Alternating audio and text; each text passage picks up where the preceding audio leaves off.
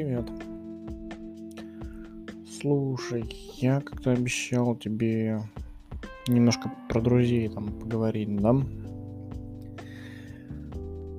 Так вот. Тут такое дело. Смотри. У меня такая ситуация, как я тебе уже говорил раньше, что друзей с детства у меня нет. Все мои друзья разбежались по своим местам, заняли какие-то свои позиции в жизни, и мы с ними, ну, не пересекаемся больше. Это, конечно, жаль, если честно, потому что были хорошие друзья, которые помогали, которые в какой-то степени за меня были, как говорится, горой.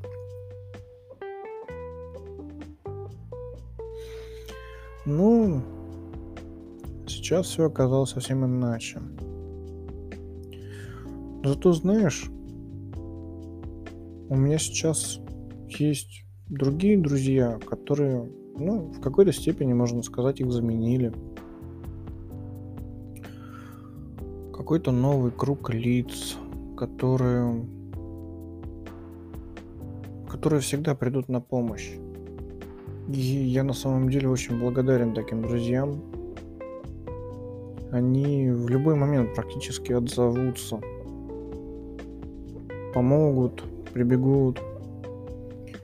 Но я боюсь быть навязчивым. Боюсь того, что когда я прошу их о помощи, первый раз, второй раз, еще более-менее, а вот уже пятый и десятый, они могут на меня косо посмотреть и сказать, что я достал, я их замучил своими просьбами. Этого я боюсь. Безотказные друзья — это, конечно, хорошо, но палку перегибать вот совсем не стоит. Надо иметь какую-то грань между тем, чтобы просить помощь и быть таким, кто постоянно навязывается. Не надо пользоваться вот этой вот дружеской позицией. Как-то нужно все в меру делать, но как это делать в меру, кто знает эти грани? Никто. С другой стороны, когда меня просят помощи, я же тоже стараюсь помочь. А когда я говорю, что не могу помочь, ну, ну неважно, семейные дела, еще что-то, работа. В эти моменты мне становится стыдно, что я не смог помочь. Я даже извиняюсь перед человеком. Говорю, прости, пожалуйста, я не могу сейчас. Они просто нет. С другой стороны, вот так вот тоже помогая людям, они же тоже могут подсесть тебе на уши и постоянно пользоваться твоей безотказностью. Здесь тоже нужно уметь... Да, действительно, тоже нужно уметь как-то грани расставлять, чтобы... человек и постоянно не вешался на тебя, и ты на него не вешайся. Не проси помощи постоянно. При этом все делать самому, да ты охренеешь. Ты реально с ума сойдешь все постоянно сам делать. То есть ты не сможешь. Для этого и нужны бывают друзья, которые могут тебе помочь. Но и не забывай, что они помогли тебе. Не будь козлиной, помогай в ответ. Это не какой-то банк, где ты сколько взял, столько и отдал. Это какая-то больше копилка, что ли. Хотя здесь нет такого, что сколько положил, столько и возьмешь. Это больше какая-то...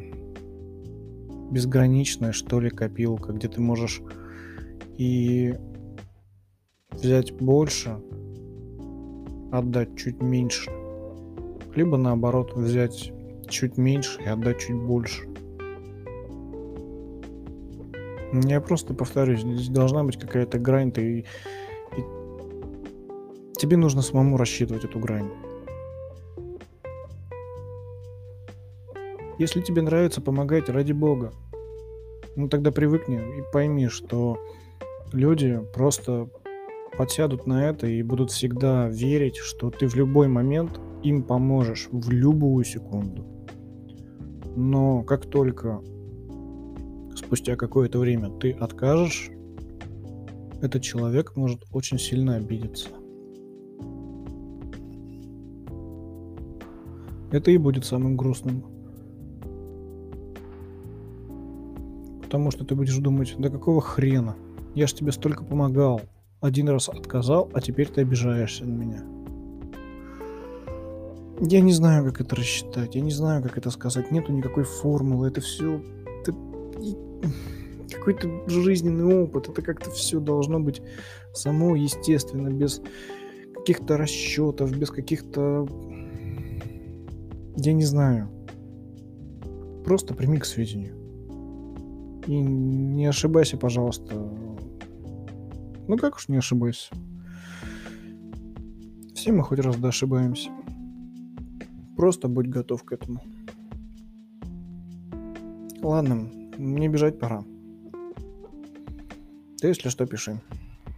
Давай, пока-пока.